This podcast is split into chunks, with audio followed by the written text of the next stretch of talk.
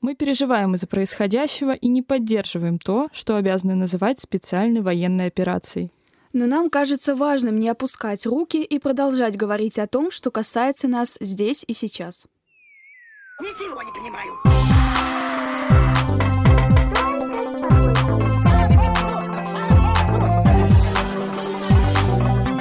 Выйди и зайди нормально. Всем привет! Это подкаст «Выйди и зайди нормально». Наше альтернативное предложение школьным урокам разговора о важном. И с вами, как всегда, Вика, это я, и Ника. Всем привет! Сегодня мы поговорим о компьютерных играх, о мобильных играх, выясним, есть ли у нынешних подростков от них зависимость, что с этим можно сделать или не нужно с этим ничего делать. И с Викой убедимся в том, что детей не нужно ограничивать в их увлечениях играми или нужно. И сегодня мы не одни с Викой, у нас сегодня есть гости. Это Ян. Привет, ребята.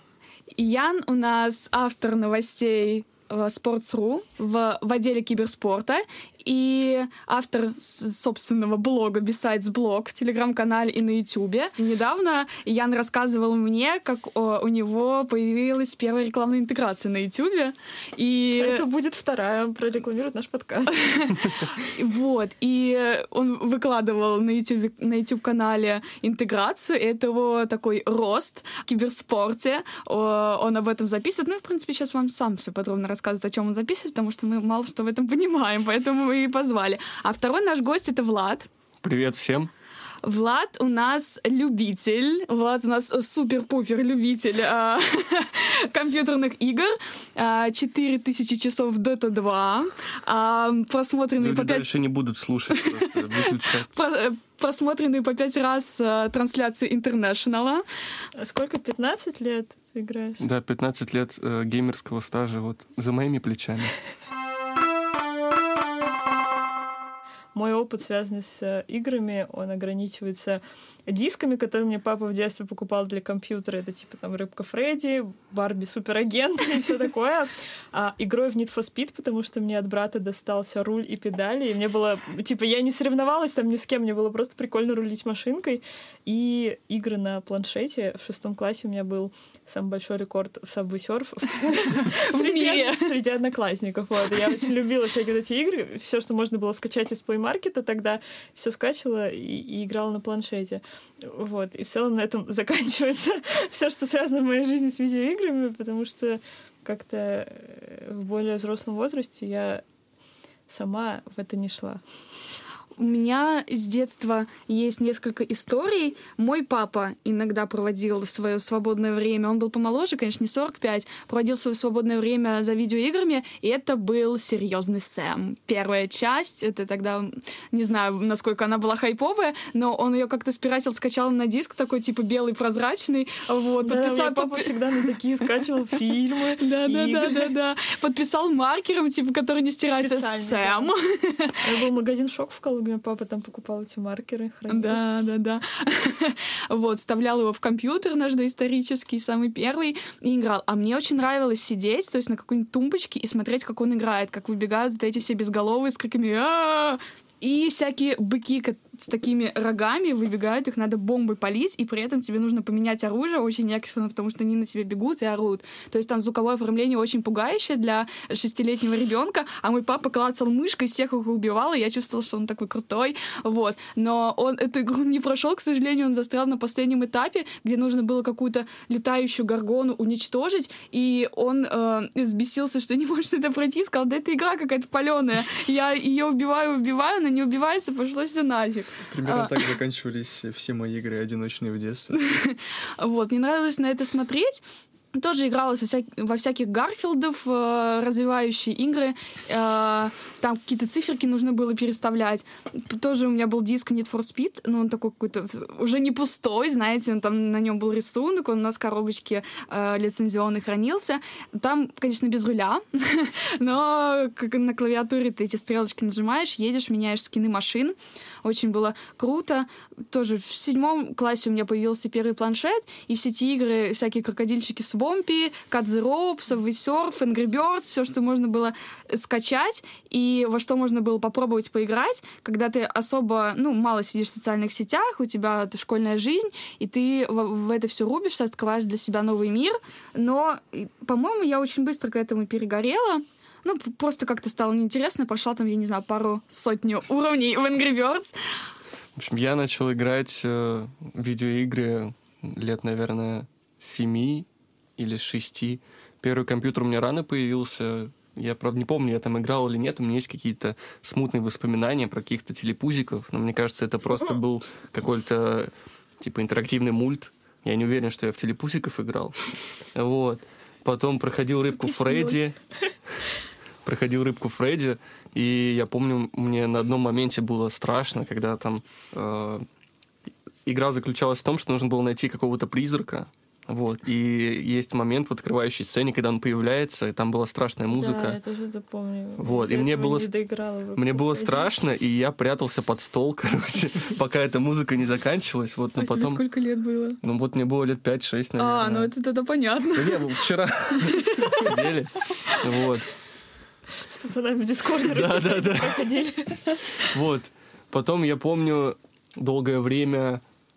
Я не помню, во что я играл. Потом как-то раз мы с бабушкой пошли под Новый год.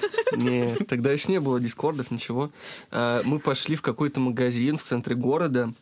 Шок Вот. по-любому. Это просто, мне кажется, единственный магазин Нет, в Калуге, где можно... Он был с купить такое. лицензионными дисками, А этот магазин. Не знаю, я не помню. Шок. Я отвечаю. Вот. И я тогда не разбирался особо в компьютерных играх, и мы спросили у продавца-консультанта, что вообще и как, во что можно поиграть, что сейчас актуально. Вот. И на тот момент был актуален Warcraft 3. Ой-ой-ой. Вот. И Warcraft 3 Frozen Throne, я помню, очень долго проходил его, будучи мелким. И так до конца не смог пройти, не помню, на каком уровне завтыкал, но уже в более-менее сознательном возрасте, может быть, пару лет назад, я прошел полностью его, по-моему. Ты, ты Это нашел такая- этот диск? Ну да, у меня до сих пор есть, ну и в целом можно, ну, где-то сейчас это спиратить, это в целом несложно. А ты не играл в третий Warcraft, ну, в Battle.net, это еще до появления Не. отдельного сервиса? Ну, я регистрировался в. Battle.net, я вот с удивлением обнаружил, что у меня там есть аккаунт, но он какой-то вот бородатый. У меня тогда еще не было интернета стабильного и нормального, и я, в принципе, не особо тогда знал за весь онлайн-гейминг, что есть можно с другими игроками там Ты не застал это вот э, горено время, когда все собирались в первую дотку поиграть в ГМТД всякие? Нет, нет, я Понял. еще был слишком молод тогда. Потом я открыл для себя Steam, вот, и понял, что игры не обязательно в дисках покупать. Да, дальше все как в тумане. Еще? Нет, еще я вспомнил одну историю. В четвертом классе это случилось. Тогда э, в нашем классе был один парень, он был моим хорошим другом, и он перешел в другую школу. И вот в четвертом классе, 1 сентября, он пришел и сказал, вот, ребята, я тут буду иногда приходить там туда-сюда, и взял у меня штук 8 дисков. Лева, если ты это слушаешь, верни мне диски. Я жду. Я хочу поиграть в Counter-Strike. Так есть же Steam. Вот, да, но тогда еще Стима не было, и было очень обидно за диски. Вот. Ну и да, я, мне больше нравятся всякие э, какие-то приключенческие игры, э, игры, где ты можешь сам там влиять как-то на сюжет или условно влиять на сюжет, там, смотря что геймдизайнер придумал. Вот. И какие-то вы- выживачи, какие-то там, я не знаю. Ну, шутеры тоже иногда играю. Вот, но в целом у меня уже такой достаточно сформированный вкус в плане игр. Возможно, он еще ограничен возможностями моего железа, но это уже другая тема. А какой у тебя вкус в играх? Ну-ка. Ну вот, Перечисляем. ну вот, я говорю, что-то стратегическое, что как небольшие шутеры какие-то, вот, что-то, где есть интересная прокачка или сюжет. Давай прям на- название, чтобы tag yourself был. Ну хорошо, Deep Rock Galactic, Rim World, Darkest Dungeon, Factorio. Ну, в Доту иногда играю, да. Одно время играл, Иногда. И т.д., и т.п. иногда играл там одно время в Hearthstone, э, Цивилизация, Ну, я с играми познакомился так же рано, как и Влад, возможно, даже пораньше, года ну, лет в пять или года в четыре, потому что у меня отец э, там, сисадмин, программист, все с этим связано, ему нужен был компьютер, и у нас очень рано появился интернет, вот как в нулевых его провели, у нас дома он был. И я поначалу не помнил, что играл, это какие-то клэш-игры, мне устанавливал их отец, и вот э, мое познание, вообще увлечение играми изменилось в тот момент, я отчетливо помню эту историю, когда в обед папа спал, и у меня был какой-то небольшой пак игр, их нужно было все устанавливать. Они весили там по 5, по 2 мегабайта, но нужно было что-то с ними делать, и я не знал как.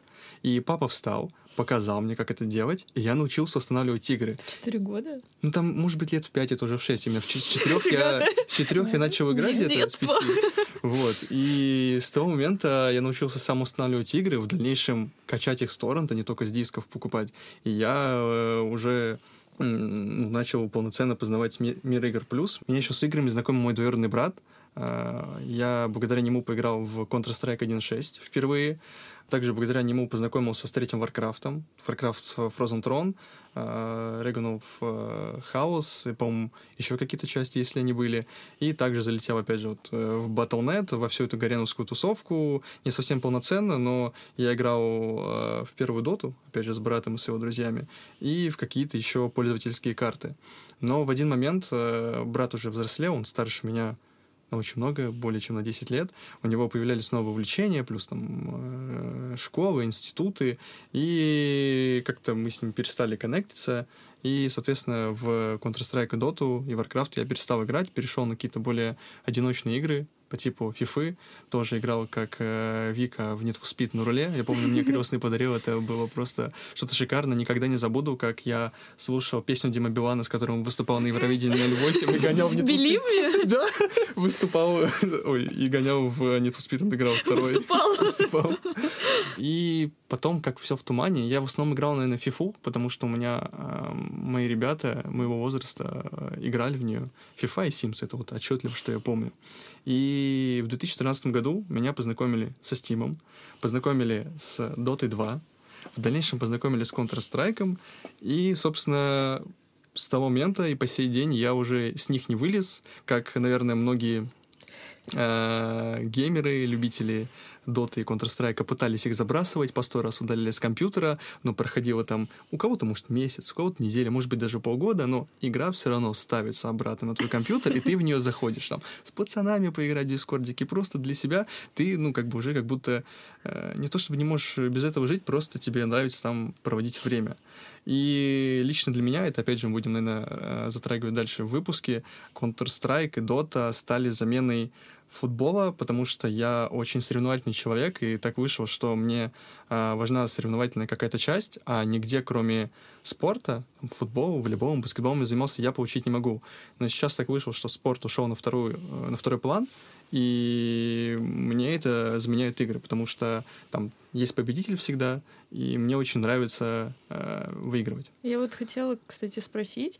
а, вот мы с Никой играли в основном в детстве. Ну, Ника сейчас играет в дурака и в елочку, но это типа так Дурак больше. онлайн. Соревновательное такое настроение. Мне кажется, это больше типа время как-то скоротать. Ну да, в электричке ехать полтора часа, поэтому... Вот, а вы, типа, более серьезно, так скажем, к этому подходите, типа, сидите дома, играете в игры, и вот ты сказал, что у тебя это э, заменяет какую-то спортивную историю, соревновательную. Вот я хотела спросить, почему в осознанном возрасте вы все равно продолжаете играть? Какие эмоции вам это доставляет? Почему, типа, игры — это какая-то такая большая, важная часть вашей жизни? Ну, опять же, у меня с этим связана работа, если я... Ну, я могу как бы... А ты специально так сделал, да? Ты программу. Ну, вообще, да, типа, мне нравится играть в игры, я такой, я хочу зарабатывать как-то на играх. ну, тем более мы живем в современном мире. Плюс у меня сейчас так вышло, большая часть моего общения, друзей моих, они находятся, как ни странно, в Дискорде. Мы разбросаны ну ладно, не все разбросаны по всей России. Кто-то живет в Москве, кто-то живет даже со мной в городе, в Черноголовке, в Наукограде небольшом, кто-то живет в Саратове, кто-то сейчас учится в Германии. И нас всех связывает э, игры. Мы заходим в Дискорд, просто там пообщаться, посмотреть. У нас ребята танцы смотрят в Дискорде. Иногда просто поиграть. Ну, я условно говорю. И для меня это очень важно, потому что это мое общение, это мое окружение, и э, без этого, наверное, моя жизнь ну, не была, возможно, такой насыщенной. Я просто вот как-то в один момент взял и, скажем так, из IRL э, частично ушел, in real life, как это называют. Но у меня есть личная жизнь, у меня есть девушка, у меня есть э, друзья в личной жизни. Я как бы не сижу дома 24 на 7, но ну, ладно, такое бывает, конечно, когда работаешь. Понятно. Ну, а какие эмоции? Ну, как тебе сказать?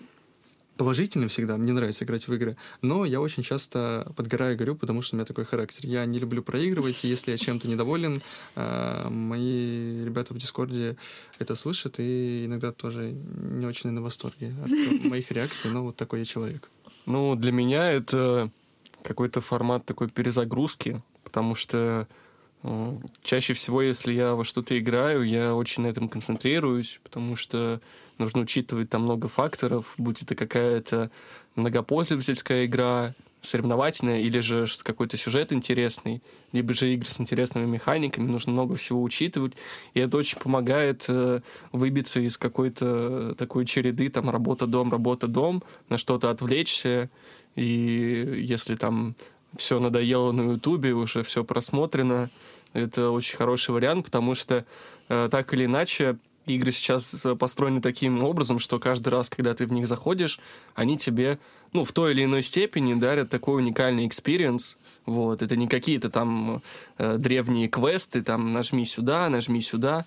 Нет, ты каждый раз заходишь, вот та же самая Дота. Многие люди наверняка задаются вопросами, как можно э, тратить, Я- тратить Мы, мы с Викой, да. тратить на это тысячи часов, но весь прикол в том, что ни одна игра в доту не похожа на любую другую. И каждый раз, ну да, там есть какие-то общие базовые принципы, вам нужно там уничтожить трон оппонента. Но все протекает по-разному, у тебя разные тиммейты, разные враги, разные герои, и всех этих комбинаций настолько много, что каждый раз э, есть очень большая вероятность того, что тебя что-то удивит, впечатлит, какие-то будут эмоции. Вот. А в плане каких-то м, игр условно сложных, там э, рогаликов, как их называют, да, Готовьте ушки. вот.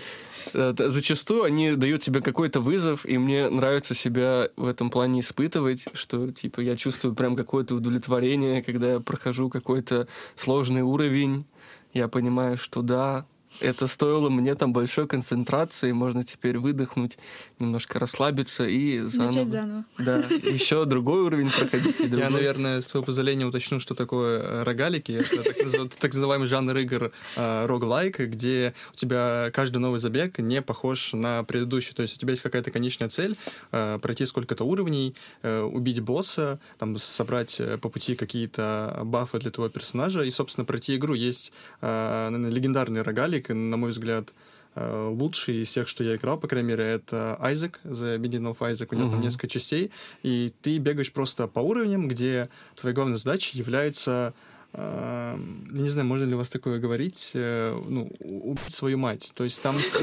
игра связана... как- 14 плюс. А, давайте давайте переговорим. Да, ну, Вступить в сражение с мамой. Да, просто суть в том, что там игра связана с религией, там есть лор, и я не очень сильно его изучал, но там матери приходит э, какое-то сообщение свыше, что твоего сына нужно ну, как бы уничтожить. И он э, спускается в подвалы э, своего дома, где борется с разными нечистями. Да, это, Мгм. конечно, не Subway Surf. Там как-то не- нет разных платформ. Не, На самом деле же как бы я негативно. А она защищает Subway Surf? Не-не-не, не Subway Surf. Э, Важно уточнить, что я, в принципе, сюда пришла с позиции, что мне очень сложно понять увлечение играми, но хочется это сделать уже в конце концов, потому что, не знаю, как-то у меня очень много всяких стереотипов в голове, но при этом я понимаю, что есть всякие игры, которые, блин, ну, типа, нужно очень сильно мозг включать, чтобы пройти, ну, типа того, что Ян только что рассказывала. Мне кажется, что если бы я сейчас села в такое поиграть, я бы не справилась. Но Я- здесь нет, здесь э, не так сильно умственные способности. Вот фактория какой-нибудь, да, там нужно Ну думать. да, вот Влад типа постоянно рассказывает, что там в стратегических играх тоже, типа, если ты ну, не можешь выстроить какую-то там стратегию в своей голове, вряд ли ты там что-то типа справишься, добьешь. Ну, короче, что Это не просто там, типа, как сабвей-серф через а, прегра- преграду прыгать пальчиком. Типа, во многих играх таких больших нужно думать. Да, еще я забыл упомянуть, что есть э, очень много игр из жанра так типа интерактивного кино. Тот же самый там, мы играли с да. Heavy Rain, The Walking Dead. Вот мы с Викой проходили The Walking Dead. И... Это, кстати, прикольно, потому что мы так проходили еще, Влад сидит, все делает там на компьютере, что надо, а я просто, ну, иногда помогаю отвечать, говорить, что ответить, то нужно фразы выбирать, от которых зависит э, сюжет, вот, и ты реально как будто какой-то мультик-сериал смотришь. Да, Да, Вика очень- пропала, короче. Да Нет, это правда здорово. Да, я пропала еще в момент, когда Влад э, притянул меня играть в Майнкрафт. Я построила там дом-свинью, и на этом мой интерес к Майнкрафту чуть-чуть э, снизился. Вот когда я строила дом-свинью, у меня прям была цель с- эту свинью построить. Потом мне- мне Влад купил этот... Стардью Волей. Да, но мы пока ни разу не играли. А подождите, а в чем заключается смысл Майнкрафта? Вот у меня брат тоже играл, он там типа с молоточками что-то стучит. А в чем цель вообще? Щас. Построить город? Нет, ну там есть э, как бы тоже сюжет игры. Твоя главная цель — это убить э, дракона в Эндермире. И для этого тебе нужно ну, развива- развиваться. Потом тебе нужно а, прой- построить портал в ад, зайти в ад, там добыть... Вот, напомни, в общем, горящие мобы, я забыл, как их зовут. Из них выпадает... э, Ифриты. Да, ифриты, по-моему. Инфлейм палочки ты добываешь, потом там убиваешь эндерменов. В общем, ты приходишь в эндермир, убиваешь дракона, и, по сути, игра на этом заканчивается. Плюс можно проходить ачивки. Там можно самому создать себе босса, он называется Визер, э, пройти, ну, не то, что ряд испытаний, а просто пройти какой-то этап развития. Да, еще хотел сказать, что компьютерные игры — это очень часто про какой-то experience, который ты не можешь э, прочувствовать в обычной жизни. То есть, да, многие люди там ходят в кино, смотрят сериалы, но читает пойти книги, Влад. Убивать людей. ну, тут дело... Counter-Strike — это не об этом, это соревновательная игра. Но когда ты смотришь там сериал или кино, ты не можешь никак влиять на процесс, ты только зритель. А когда ты проходишь какую-то визуальную новеллу, будь то Walking Dead, э, Heavy Rain, ты можешь влиять на процесс, и это гораздо больше погружает и заставляет более точно прочувствовать историю, и тебе гораздо проще ассоциировать себя с персонажами в игре, и ты гораздо больше переживаешь за их судьбу, думаешь, а как вот твое решение повлияет на дальнейшее развитие событий. Да, кстати, я тревожилась, когда там были всякие стрёмные моменты, где там тебе сейчас либо он умрет, либо ты правильно сделаешь, ли- либо неправильно. Короче, режиссер, мне переживала. кажется, больше, чем персонаж, да? Да, да, ты заправляешь историей. Но тут я не знаю, наверное, не соглашусь. Я небольшой любитель книг, но опять же, а, слушая истории а, людей, которые очень любят это дело, ты в книгах э, тоже можешь погружаться в этот мир, в этих персонажей. И, э, наверное, правильно будет сказать, что игры как один из способов э, из множества погружения вот, в получение новых эмоций. Да, тут я согласен. Но, скорее всего, есть еще и другие, как книги, те же, как фильмы, потому что каждому свое. Я хотела еще обсудить такую штуку, как трата денег в играх. И я, конечно, это тоже не, не чиста на душу. Я слива- в пушку, сливала пушку. папины деньги в Шарарам, в Стардол. Это типа а, игры, в которые играла не помню, в классе в пятом-шестом Шарарам. И вообще, если кто-то знает, что это такое, я просто была дикая фанатка Шарарама. Это мир смешариков, и я там тратила папины деньги. Ты не знаешь, Ян? Нет. Ну, я знаю, у меня одноклассники тоже прям рубились там. Да, там ты типа ты развиваешь своего смешарика, там можно заводить ребенка, ты общаешься с другими людьми, там можно типа жениться. Ну, так, Это неофициально. аватария? Ну Да, знаешь, это, это что-то похоже, но в аватаре я никогда не любила играть, и вот Шарарам это прям тема была. И там тоже можно было всякие шмотки покупать, какие-то а, прикольные штуки, чтобы там твой смешарик мог на какие-то вечеринки попадать. скины. Но это не скины, это скорее типа какие-то бонусы. Мгм. Вот. Я, я тратила папины деньги на это, но я знаю, что вот в таких серьезных, так скажем, играх, типа, тоже есть много всяких э, штук, на что можно потратить деньги, и многие достаточно многие достаточно много.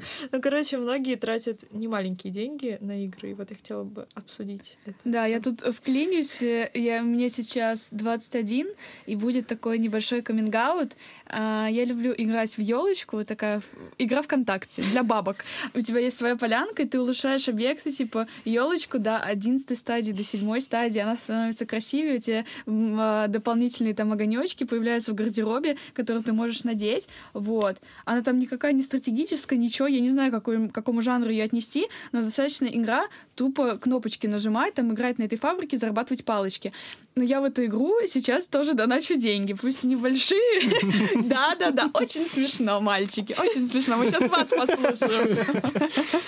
Да, вот там можно купить, там, не знаю, 3 миллиона палочек за 9 голосов. Я пересчитываю, ну, 63 рубля, но энергетик дороже стоит, но 63 рубля, окей, я нажимаю. И там вот эта карта мир моя уже привязана и зап- запомнена на века. И я, да, я доначу деньги в елочку. В, из моего окружения никто в эту елочку не играет. Это такая игра чисто для меня. И чисто в электричке посидеть. Или когда ты приходишь домой, э, уставший после транспорта, э, ешь, э, умываешься и очень чувствуешь себя расслабленно, и у тебя есть еще какие-то дела, ты не можешь к ним приступить. Елочка — это такой переходной этап, как и э, соцсеть, которую нельзя называть, где ты листаешь видосики. Вот. И после вот такого мини-отдыха ты начинаешь что-то делать. Ну, мне кажется, это еще не страшная ситуация. Спасибо, спасибо. Если вот ты начнешь на стену себе постить, типа, ребята, закиньте мне палочек. Вступайте в мой союз. Вот там некоторые женщины, типа, за а, далеко за 40, они такие, вступайте в мой союз, будем с вами обмениваться. Почему ты еще не в союзе? Не, я в союзе. Ну, там елочка автоматически тебя добавляет в союз, чтобы вы обменивались вообще-то ресурсами.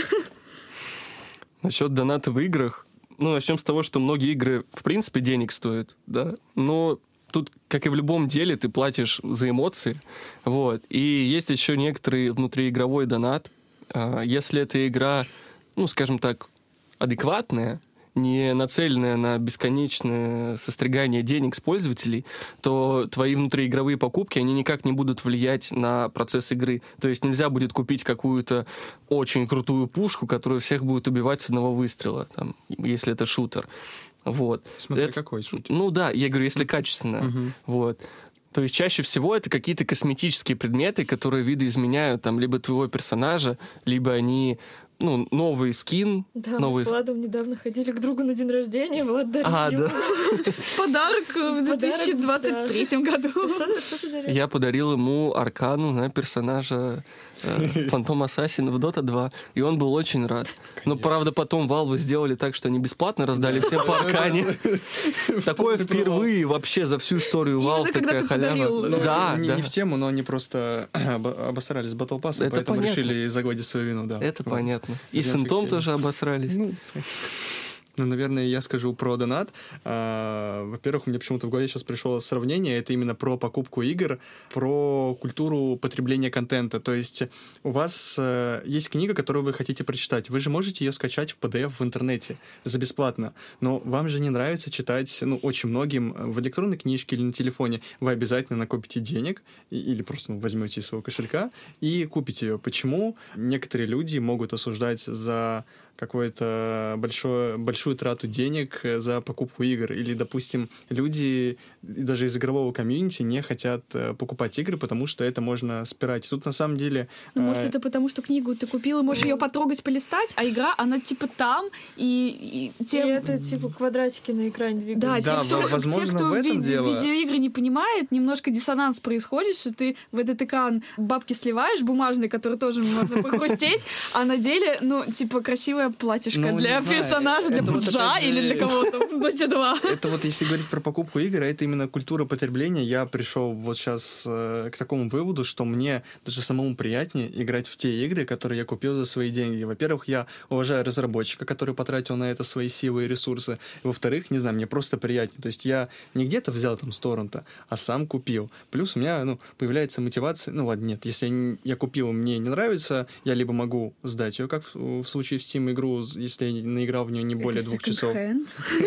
Вот, и мне вернут э, все деньги. Ну, либо оставить на какие-то далекие времена. Про донаты в скины, в косметические предметы, ну, я даже не знаю, что-то сказать, потому что я не являюсь поклонником, таким ярым поклонником скинов. Иногда я там могу закинуть соточку, там, две, чтобы купить себе какой-то скин в Counter-Strike, допустим, чтобы мне было красиво играть. Но я не понимаю людей, которые тратят э, там, десятки тысяч, не рублей даже, а долларов на какие-то скины. Окей, они, скорее всего, коллекционеры, потому что в Counter-Strike и в Dota тоже, и, да и во многих других играх есть коллекционеры, которые коллекционируют косметические предметы. Как бы вам странно это не показалось. Да, как люди Да, там он видит наши лица сейчас. собирали там марки, значочки, кто-то собирает редкие монетки, люди собирают ну, как сейчас NFT покупают люди, ну, картинку покупают, да, за много миллионов э, рублей, как я сказал, миллионов долларов. А, вот, некоторые люди, по крайней мере, раньше инвестировали в эти косметические предметы. Как сейчас обстоят дела, я не знаю, но раньше можно было э, скупать какие-то наклейки с условных мейджеров, то есть чемпионатов мира, э, и они потом, спустя года, э, дорожали в цене. То же самое там с обычными скинами. И вот э, донаты можно расценивать как э, вложение в криптовалюту, только вложение вот в скины. То же Да, самое. только кри- криптовалюту можно потом как-нибудь, она поднимется, ее обезналичиваешь. Так ты тоже, она поднимется в цене, ты продашь, и потом А, обезналичишь. это такой этот У э, меня, скупка. у меня была такая инвестиция. Я году, наверное, в шестнадцатом купил капсулу с наклейками в КСе. Там я купил штуки три, они тогда стоили по 80 рублей. И пару лет назад я их продал, типа, каждую по тысяче. Да. Вот, но я, правда, все равно все эти деньги залил на скины, но, Не стон. но, Вот но их, да. ну, была возможность их вывести условно. Там, конечно, с комиссией, но условно можно сейчас скупить все, на все деньги наклейки и через пять лет вывести это все. Я уже говорила, что я сюда пришла человеком, у которого очень много стереотипов в голове насчет э, гейминга, игр, э, зависимости от игр и всего такого. И я хочу, чтобы вы развеяли мои стереотипы, потому что я, наверное, из тех людей, которые там... э, Ну, это будет очень грубо сказано, но там какое-то время считали, что геймеры — это в основном там, типа, задроты, Ну, которым с- бо- Такой социальный портрет Да-да-да, э, которым типичного геймера. больше нечем заняться, школьники такие, которые там э, ссорятся с мамой, которая выдергивает ему шнур из компьютера, что у них там нет личной жизни, потому что они сидят в доту, все время играют. Вообще, знаете, а, мне кажется, очень много у кого, в принципе, дотер — это ну, какое-то слово, которое имеет негативную Да, да, окраску. да. И это как оскорбление уже. Да-да-да. Вот. И, во-первых, сталкивались ли вы с какими-то такими стереотипами? И вы, как э, активные игроки, как вы можете их развеять, и что вообще можете на это Да, и сказать? правда, что во всех таких играх очень токсичная аудитория про всяких мамок и про Ну, Это прочее. правда. Мне Влад говорит, что я никогда не смогу играть в доту, потому что я туда зайду, на меня на- наорут, я расстроюсь. и. Да, почему кто-то такой токсичный, кто-то задрот, такой секой, каком-то негативном окрасе это все. Стереотипы, безусловно, существуют, но с каждым годом они угасают, потому что э, мир игр, он все развивается и развивается, его все больше принимают. Я столкнулся как минимум с тем, что э, когда я только начинал э, работать вот, э, в киберспорте, это, наверное, был класс э, 10-11, я не мог об этом никому сказать, ни родителям тем более, ни своим сверстникам даже, потому что я боялся, что меня застебут, скажут, да, это несерьезно, чем ты там занимаешься. На самом деле я даже, ну вот Ника знает, я сейчас стараюсь никому об этом э, не говорить, не из э, своего, так сказать, окружения. Да, потому что- подписывайтесь на блог Яна. Потому что, ну, я почему-то этого стесняюсь. Хотя, на самом деле, наверное, ну, м, не стоит так делать. Стереотип про то, что дотер — это какое-то э, негативное, нарицательное слово, возможно, ну ладно, он есть. И даже я, и думаю, Влад, э, можем объяснить, почему так. Потому что комьюнити доты, Counter-Strike и, наверное, еще какого-то ряда э, многопользовательских игр, оно и вправду токсичное. Понятное дело, что не все э, люди негативные, как и, ну, везде есть э, какая-то группа людей, которая себя как-то отвратительно ведет. А откуда это все появляется? Как минимум, это от медийных личностей. И если приводить в пример Counter-Strike, возможно, даже слушатели знают такого молодого человека, это Денис э, Дека Жуков, игрок э, Ван Вин. В общем, у него образ такого дед-инсайдика. Он сидит, у него корешка. Грязная, небось, еще. Нет, он вроде волосы мой, да я не знаю. А, Одна сторона волос э, белая, то есть пепельная, другая в черную. Вот такой, ну, типичный образ, как это говорится, dead inside. И его поведение, ну, максимально токсичное. Он очень грубо разговаривает со своими тиммейтами, и в основном люди подросткового возраста, возможно, даже чуть постарше, либо неосознанно э, копируют его поведение, либо а, наоборот, хотят быть на него похожим, так сказать, на своего кумира. И таким образом прослойка Inside, она э, растет. В Доте тоже есть свои примеры, я не буду углубляться в подробности. Вот курсы, кто а знает, в чем тот знает. авторитет этого Дениса? Типа, что он профессиональный игрок или в чем? Нет авторитета, просто почему-то э, в основном школьникам нравится, как он общается, пренебрежительно общается с людьми. Ну, типа, это выглядит, наверное, круто. Да. Когда ты школьник. Вот. И они почему-то начинают себя вести так же.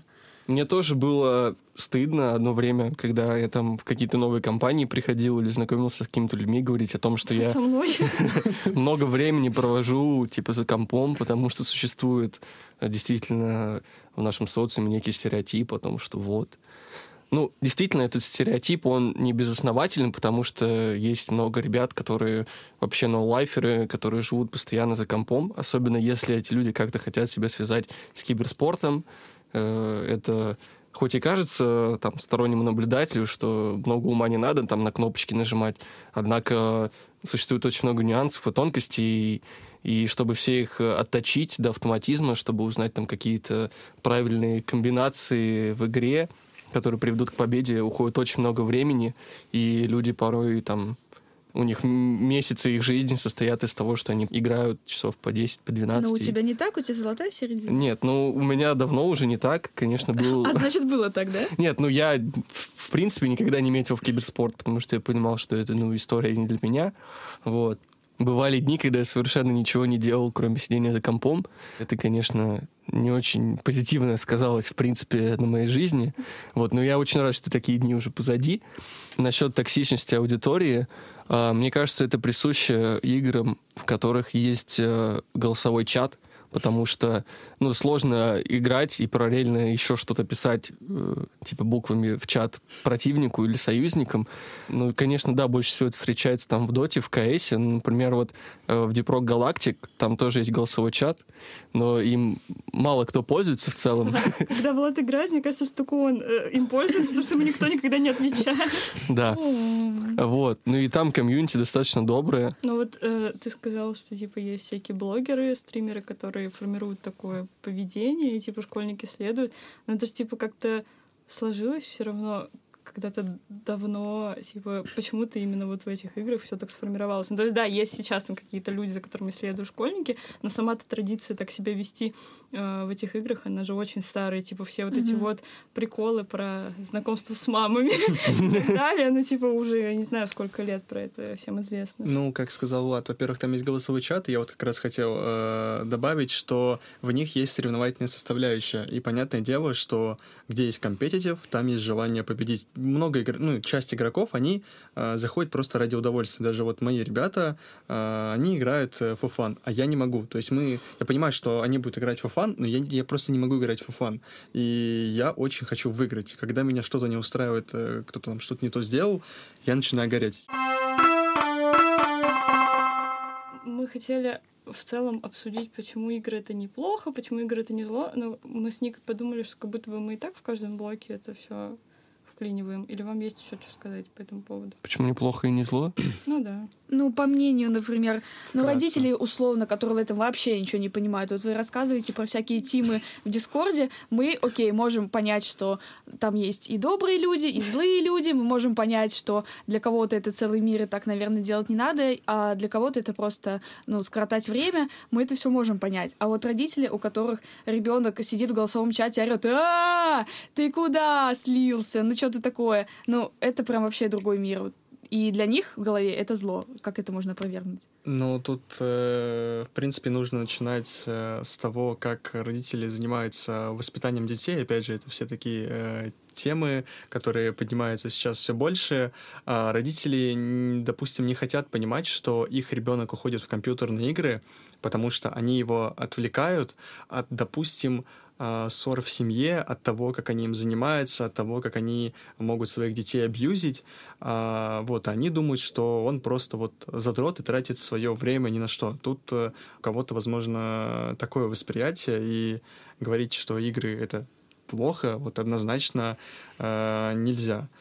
Плюс у нас, опять же, появился э, киберспорт. Какие-то дети могут как футбол пойти, хотеть стать, там, допустим, футболистами, они могут, может, хотят стать киберспортсменами. Если твой ребенок там захочет стать хоккеистом, футболистом, то, возможно, родитель э, будет не против. А если он скажет что-то про компьютерные игры, то он такой, ежика включит и говорит, нет, что это такое, что это за стрелялки, это вообще что-то э, нам неизвестно, непонятно, ты этим заниматься не будешь, вообще там один час сидеть за компьютером, а потом иди книжки читай. И... Да, это жизнь моего младшего брата. У меня тоже было такое, когда там я в Шарарам играла, вот в эту всякую историю, мне там родители говорили, сегодня полчаса, 40 минут, Да, час. да. У них какая-то установка в голове, они где-то вот в какие-то года это было. Нельзя сидеть за компьютером больше получаса в день, Да-да-да. ни взрослому, ни Не, ребенку. ну, на самом деле, раньше это было еще более оправданно, потому что мониторы другие все-таки были для глаз. Ну, возможно. Но это все равно ос- осталось сейчас. Это есть какие-то по, по времени именно ограничения. Я еще хотел сказать, что для того, чтобы понимать зло или не зло компьютер для вашего ребенка, стоит обращать внимание на него не только когда он занимается именно компьютером, потому что, окей, да, в компьютере он может там быть каким-то агрессивным, злым и так далее, но если он интересуется чем-то еще, может быть, он там ездит в лагеря или на какие-то кружки, какие-то какие-то какие-то секции посещает, если его что-то еще интересует, кроме компьютера, то все ок. Да, очень много страшилок там э, по ТВ и в интернете о том, что вот сегодня они там ходят, стреляют в человечков на- в экране, а завтра пойдут там в школу и устроят э, Роскомнадзор. Но это очень часто не происходит. Скорее всего, у человека проблемы развились совсем не из-за компьютерных игр. Но это могло, типа, усилить. Ну, как бы... Ну вот у тебя Все еще, да, у нас Ну, есть тут- стереотипы, влияет ли вот такая и токсичная аудитория, и агрессивное поведение самих персонажей в играх, что и всех надо убивать, кого ты видишь, видишь на своем пути. Формирует ли это агрессивное поведение в реале или нет? Я вот что хотела сказать. Типа, да, если ты там супер спокойный чел, у которого нет проблем с менталкой, нет вообще проблем каких-то по жизни серьезных, и ты играешь в Counter-Strike, ты не вдохновишься этим. Но если у тебя там есть какие-то уже предпосылки, это типа может как бы стать, не знаю, последней каплей, Мгм. усилить это все. Одной из причин. Ну, мне кажется, все что угодно может стать последней каплей и, и усилить. Ну, на самом деле, очень много э, насилия как бы в мире происходит, и да, конечно, это может послужить какой-то отправной точкой, но также человек может посмотреть какой-то криминальный фильм там с убийствами, Следствие вели. или, или прочитать э, «Преступление и наказание», вооружиться да, топором. да, Влад, именно так и происходит. Ну, Ну, все-таки, когда читаешь преступление и наказание, и когда ты сам сидишь, играешь кучу часов э, в стрелялку, это разные. Когда ты сам Раскольников. Ну, в этом вопросе можно, опять же, привести всякие исследования. Я готовился немножко к выпуску и, допустим, приведу исследование, там два исследования. Одно от ученых Оксфордовского университета. Они исследовали поведение более 45 тысяч человек, которые играли в игры. И они не нашли доказательств того, что бесчисленное множество проведенных часов в игре как-то связано с их э, ментальным состоянием. Но они в то же время ответили, что отметили, что очень важно, типа, с какой целью э, заходит человек в игру. Если он просто хочет поиграть, у него есть такое желание, или из-за того, что он типа должен, то есть его вынуждает. Это, возможно, опять же, идет отсылка к каким-то твоим ментальным проблемам, э, к увлечению. То есть ты уже как на автомате это делаешь, и э, тут, скорее всего, не влияние на твою психику в том плане, что ты можешь после этого пойти стрелять людей, а в том плане, что ты, возможно, из-за этого переутомляешься, возможно, э, ты становишься менее продуктивным и все вот подобное вытекающее. Плюс там э, второе исследование от немецких ученых, там было сделано год три назад, где они взяли группу вроде бы из 45 человек, разделили их на три подгруппы. Одни играли в Sims 3, другие в GTA 5, где как раз там нужно убивать, с базуки стрелять, а третьи ничего не делали, они просто были взяты для контроля результатов. И они провели опросы э, до, после э, эксперимента и через два месяца после всего этого вот события. И по итогу опросы, связанные с агрессией человека, э, связанные с какой-то эмпатией, ну, результаты вообще не изменились ни у кого. Опять же, нет э, ну, подтверждений тому, что игры негативно сказываются на психику человека вот в таком ключе, и особенно э, то, что они э, могут побудить человека на какие-то безрассудные поступки. Поэтому с точки зрения науки, наверное, в данный момент ну, точно нельзя сказать, что игры это плохо. Э, Я еще подумала, когда мы только начали это обсуждать, про родителей. Есть же такой феномен сейчас. Ну, то есть, если мы обсуждаем игры глобальные, все видеоигры, не только компьютерную индустрию, а, есть такой феномен, что сейчас родители, многие, наоборот, своим детям, там, как только они начали вообще соображать, говорить, ходить, пихают в руки планшет.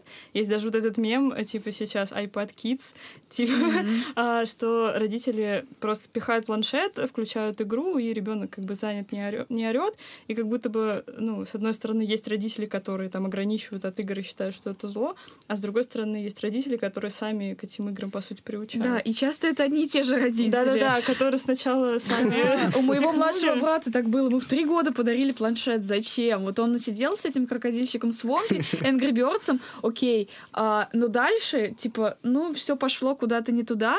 И сейчас он много где застревает, во всяких Clash of Clans, Бравл Старсах и прочее. И тоже он лежит в комнате, мы живем в одной комнате, и кричит, крыса, ты куда пошел? Вот ты крыса! Я говорю, откуда ты такие слова, ну, вообще, в, так- в таком контексте название там животного можешь употреблять? Вот, и я вот это все слушаю, мне ст- странно бывает. Хотя это телефонная игра, он просто лежит на диване безобидно, иногда просто вот с ничего ты подскакиваешь, потому что кто-то кого-то крысой назвал. Ты сама рассказывала, что вот Антона как-то пытаются сейчас ограничивать, э, и получается, что сами впихнули в три года планшет, и сами сейчас пытаются с Да, этим что-то вот, сделать. вот поэтому. Но, знаете, вот ограничивать, просто по сути, Антон, он хорошо учится, даже отлично. Он делает э, дела по дому, он там выносит мусор, приносит воду, а, моет посуду, и его нечем как бы наказать. Если ему сказать «почитай книгу», он немножко повыпендривается, но он все равно ее почитает,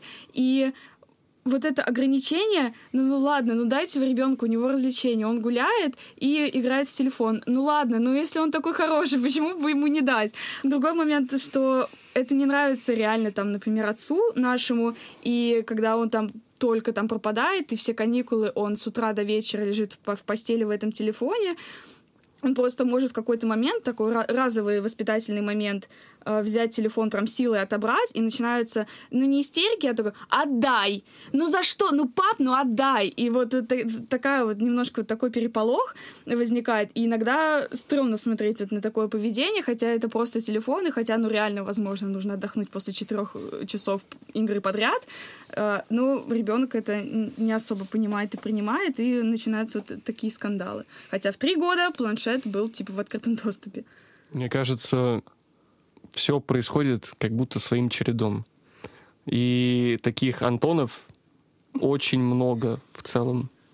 Не только в России, но и во всем мире, потому что э, это, скорее всего, такая характерная черта именно вот поколения ребят, которые чуть младше там, ну, по меркам истории, там, поколений, чуть младше нас, потому что мы, когда росли, только появились телефоны, даже еще там без интернета, и все были вовлечены в это, да, понемногу играли, вот на нас началось оттачивание вот этих всех ограничительных мер в виде родительского контроля, там, отнимания шнуров, но сейчас это все, конечно, приобрело более масштабный характер, и мне кажется, будет понятно потом, насколько вообще люди вот из этого поколения выросли и насколько они адаптированы к миру, к жизни. Может быть, э, наоборот, всем будет э, гораздо проще как-то с собой коммуницировать. Ну, я не знаю, Ну, насколько ну, это реально. Если как бы, ну, все, вот, условно, все дети в нынешней среде, они в одних условиях. У них у всех есть электронные девайсы, очень крутые, они там все играют, и ну, для них это не будет дикостью. Конечно, для нас или там, для наших родителей это может казаться дикостью, потому что у них было совершенно другое детство. И они не представляют, как ребенок, выращенный на э, компьютере, на телефоне, будет идти в свою жизнь. Но они не учитывают тот факт, что жизнь у этого ребенка будет совсем не похожа на их. То есть, возможно, в этом нет какой-то глобальной проблемы, вряд ли э, человечество закончится из-за игры в телефон. Да, и вряд ли мой Антон останется сидеть только в телефоне. Да. А у вас было вообще такое? Ну, типа вот эти все истории с выдергиванием шнуров, с истериками, забираниями компьютеров, телефонов. Я помню, мне мама как-то поставила пароль на компьютер. Я был очень расстроен из-за этого. Но мне хватило ума как-то все это обойти. Я помню, я нашел в интернете какое-то решение, как там что-то то ли временно снять пароль, то ли его поменять на компе. Вот это тяга. Мне Вот пришлось... это тяга, ну, конечно, когда ты пришел со школы, как бы делать нечего, что сидеть там в потолок плевать. В общем, я немножко там... Я точно не помню схему. А, В общем, я как что-то сделал там в системном блоке, что-то куда-то Так, нажал, не там переставил. нажал. Системных блоков почти ни у кого нет. Ну да, нажал, переставил, и в итоге каким-то образом мне удалось то ли узнать пароль, то ли его поменять, то ли отменить. Ну, в общем, я получил доступ к тому, чему хотел. У меня не было, как я сказал, ограничений, но в один момент, наверное, в классе седьмом, восьмом, э, отец был против того, чтобы я играл э, по ночам в игры. Возможно, их не устраивало, что я как-то, может, громко что-то говорю, ту- туда-сюда хожу. Не спишь. А, да, и он построил, поставил такую настройку, что интернет автоматически отключался в определенное время, по-моему, в час ночи. И я гуглил, точнее, писал на вопрос email вопрос, типа, а что, как изменить? Если что, я когда недавно нашел этот опрос, и мне там отвечали, типа, иди уроки учи в школе, что-то такое. Я тогда этого не видел. Токсичная аудитория. Да, но а, в один момент я просто догадался, что может попробовать роутер перезапустить. Я перезапускал роутер, настройки все сбрасывались, у меня возвращался интернет. Ну. Да это было просто. На каждую меру найдется контрмера. Да, это как будто абсолютно не работает, потому что вот э, мы с Владом в лагере работаем, и в этом году на одной смене у меня были маленькие дети очень, и практически у всех у них стоял, э, стоял родительский контроль на телефоне, чтобы они там не играли в игры, не заходили куда-то в интернет, и они все обсуждали между собой, как они это обходят, как это отключить, что с этим сделать. Вот, поэтому как будто бы для современных детей, которые знают э, в устройствах больше, чем их родители, эти все э, какие-то ограничения и контроли не очень работают.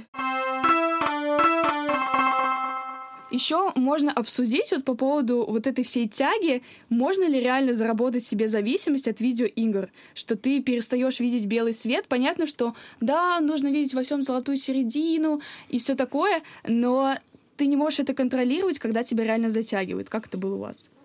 Ну, мне кажется, в плане игровой зависимости тут э, дело как с любой зависимостью, будь то там никотиновая, алкогольная, или либо же там трудоголизм. Это тут влияет скорее не сам факт игры во что-то, а факт того, что человеку нужно из его реальности абстрагироваться. Он может выбрать абсолютно разные пути, там менее болезненные, более болезненные. Кто-то там уходит из дома, там, я не знаю, ввязывается в какие-то плохие компании. Слушайте первый подкаст. Кто-то начинает, наоборот, быть более продуктивным, там, ходить на 50 кружков, лишь бы не находить... Да, лишь бы не находиться дома.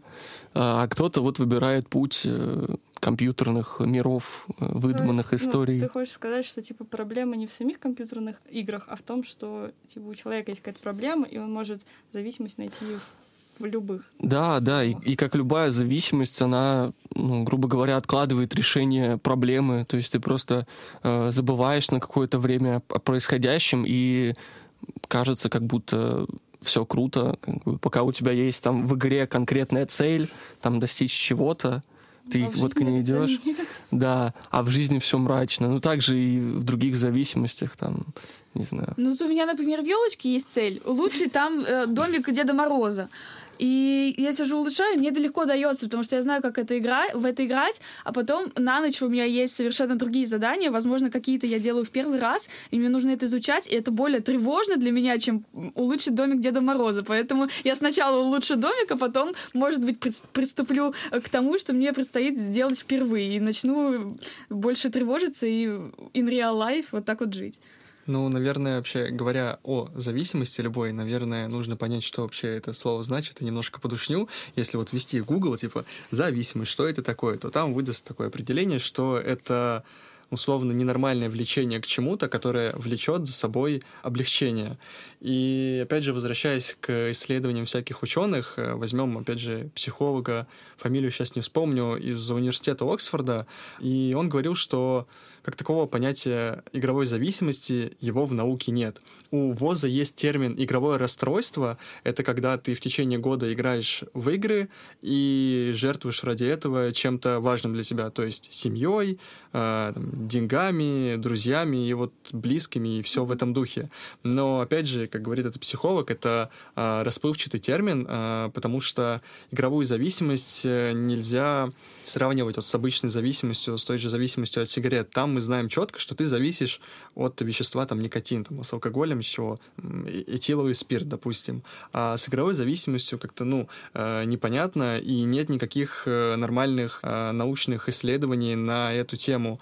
Плюс, почему говорят, что у человека может появиться игровая зависимость, потому что у него что-то в жизни происходит, опять же, возможно, он тратит деньги как-то, он теряет близких, и параллельно с этим играет в игры. И люди делают вывод, что у него игровая зависимость, и что все проблемы идут от чего? Правильно, от игр, и От не смотрят... Да, и не смотрят на какие-то параллельные проблемы. Но это часто не причина каких-то проблем в жизни, а скорее следствие. Потому что если у тебя в жизни все круто, у тебя там куча друзей, куча каких-то интересностей, активностей и всего остального, зачем тебе уходить там в эти выдуманные миры, которые, Да, как вы Влад, говорите, тебя же только в жизни в все пикселях? хорошо, зачем тебе уходить в эти выдуманные миры? Значит, в детстве ты как-то попробовал затянуться, заработал себе игровую зависимость, а потом, когда у тебя все стало супер круто, и ты теперь взрослый и сам себе решаешь, ты продолжаешь играть все равно. Почему?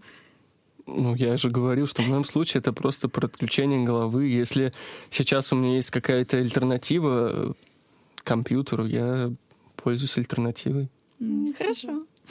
Что значит ну, не у всегда? тебя же есть все равно вот этот вот э, прикол, что типа тебе очень надо сейчас сесть поиграть, и ну бывают э, типа дни, Ну, когда э. ты жертвуешь чем-то прикольным ради этого.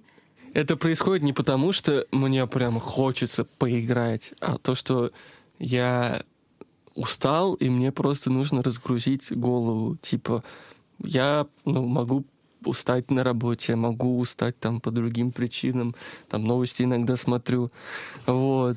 И ну, просто хочется от всего этого отвлечься, и я понимаю, что какие-то э, более-менее занятия в реальной жизни, они не так поспособствуют моему отвлечению. То есть там прос- во время просмотра сериала там или похода куда-то я могу думать еще по-прежнему о каких-то э, не очень веселых и радостных вещах. А когда я в игре, я на ней сконцентрирован и, и да. А вот еще вопрос не в тему. Вы когда-нибудь играли 31 декабря? Определенно. В ночь 31 на да. 1. Ну, последние годы у меня никого нет. Ну, такой, ну, типа, я говорю, у меня мало ребят в реальной жизни, особенно с кем могу праздновать Новый год. Если они есть, то они, скорее всего, в Москве. Я отпраздновал с родителями и такой в Дискорде. Вот В этом году так было. Трэш! это трэш. 31 и 1 ты заходишь такой, что, ребят, с Новым годом? Ну, Ну, сала... хорошего вам Нового года! салатик, и, та- и там все на позитиве. да, Вообще, там в Новый год все добрые, никто... А? Секрет? А вы говорили, что зависимость это когда чем-то жертвуешь, а вы не жертвуете своим Новым годом? Нет, а почему? Я Нет. отметил с родителями, и ну, мне не с кем Это отмечать. то же самое, что на тусич после полуночи пойти, да? Типа. Ну, Как да. все делают. Мне просто, мне лично неинтересно ходить на тысячи, даже если э, с кем-то и праздновать Новый год, вот, как в этом году. Ну, я собираюсь отмечать, если получится, с девушкой, подругой и с ее молодым человеком, и это не тусовка, это просто, ну, не семейная посиделка, но такая какая-то довольно тихая. То есть мне пойти на тусич с друзьями условными или с какими-то знакомыми, нет, это вообще не для меня. То есть я, я домашний человек. Как вообще у нас в стране обстоят дела с киберспортом? Потому что я не погруженная в эту тему, все равно э, понимаю и знаю, что там еще несколько лет назад это э, был какой-то аутсайдерский прикол, и что люди там, которые играют, это аутсайдеры и так далее, а сейчас, ну, типа, с каждым годом это... Что ты смеешься? Сейчас аутсайдеры берут мажор. Да. Чего? Мы раскроем. мой вопрос.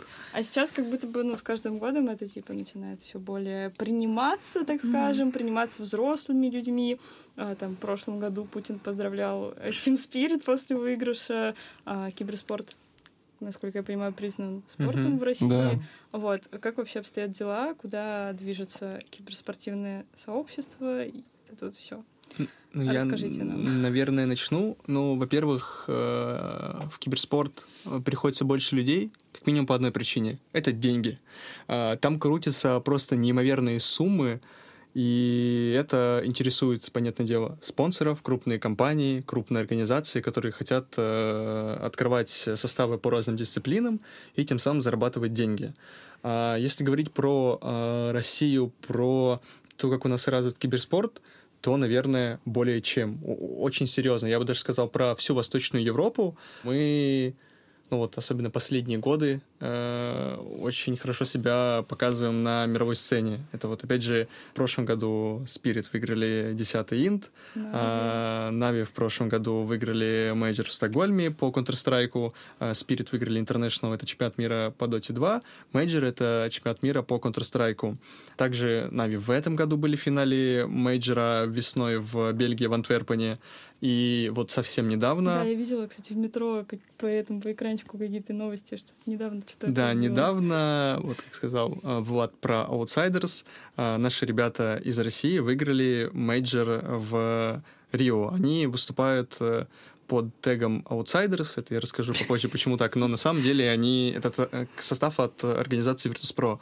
И сейчас все больше да, это принимается в России, в принципе, э, в обществе, потому что, опять же, деньги, возможно, как-то можно завоевать ну, лояльность э, молодой аудитории. То есть э, в том году Владимир Путин поздравлял Team Spirit с э, победой на The International. Также Да, и все такие, типа, о, прикольно. ну, прикольно, да. То есть это такой инфоповод и привлечение, и вправду, такого молодой аудитории. Плюс Team Spirit приходили на передачу на Первом канале. Э, Вечерняя передача такая у нас э, Была. раньше была.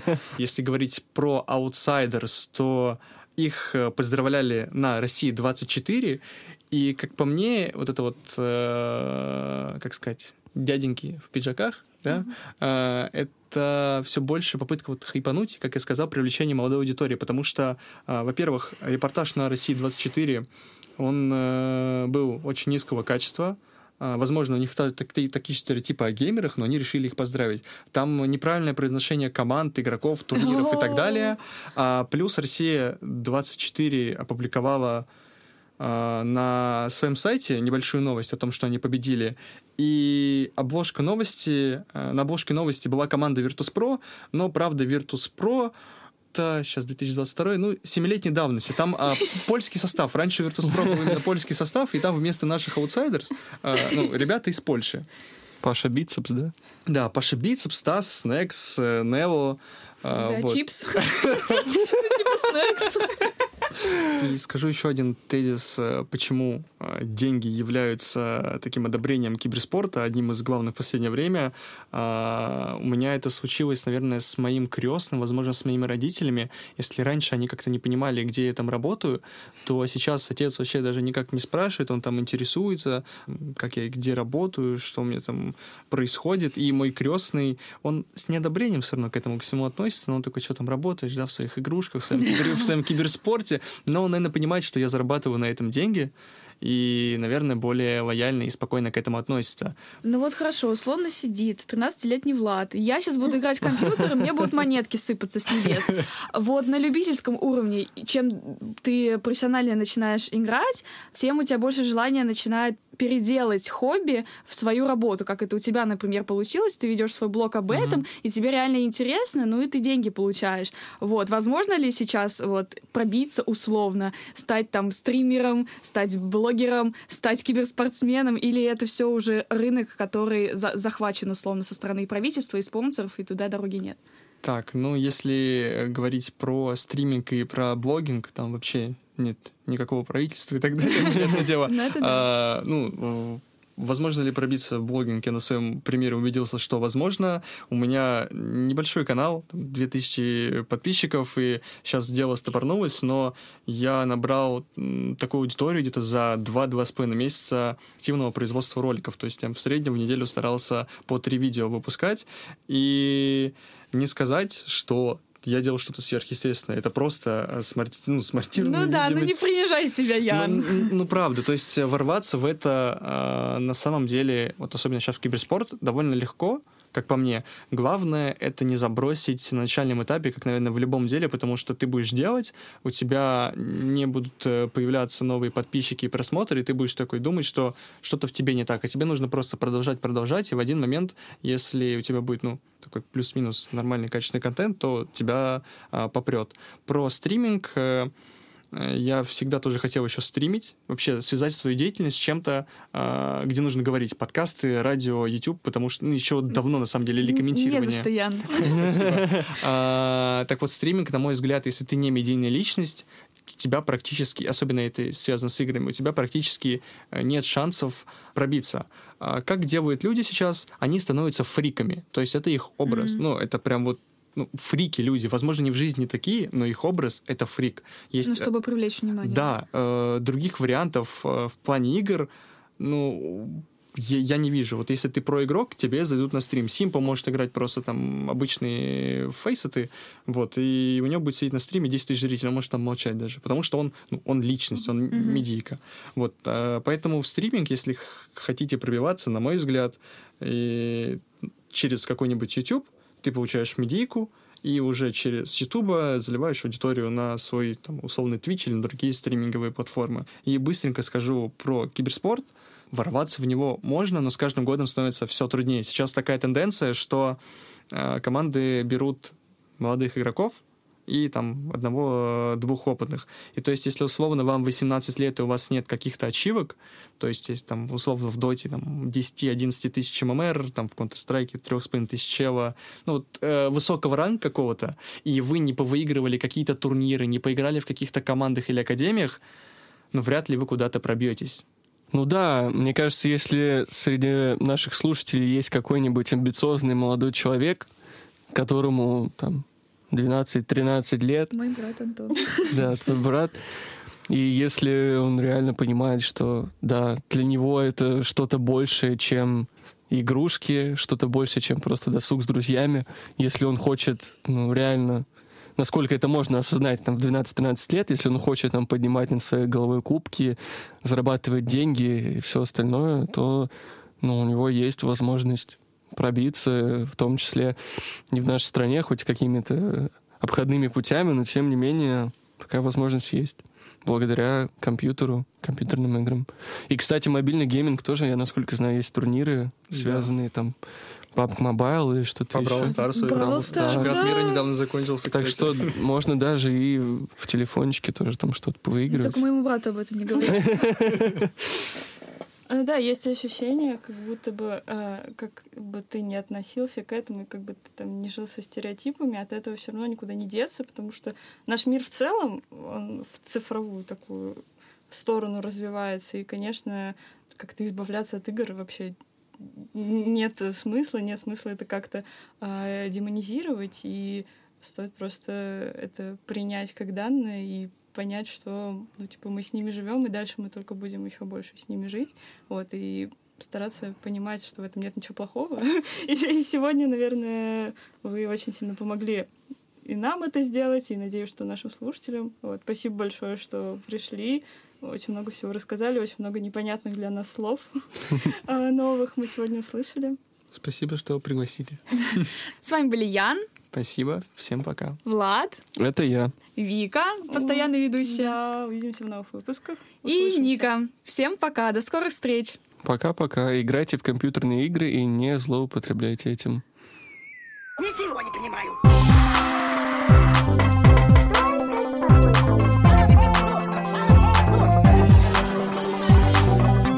Выйди и зайди нормально.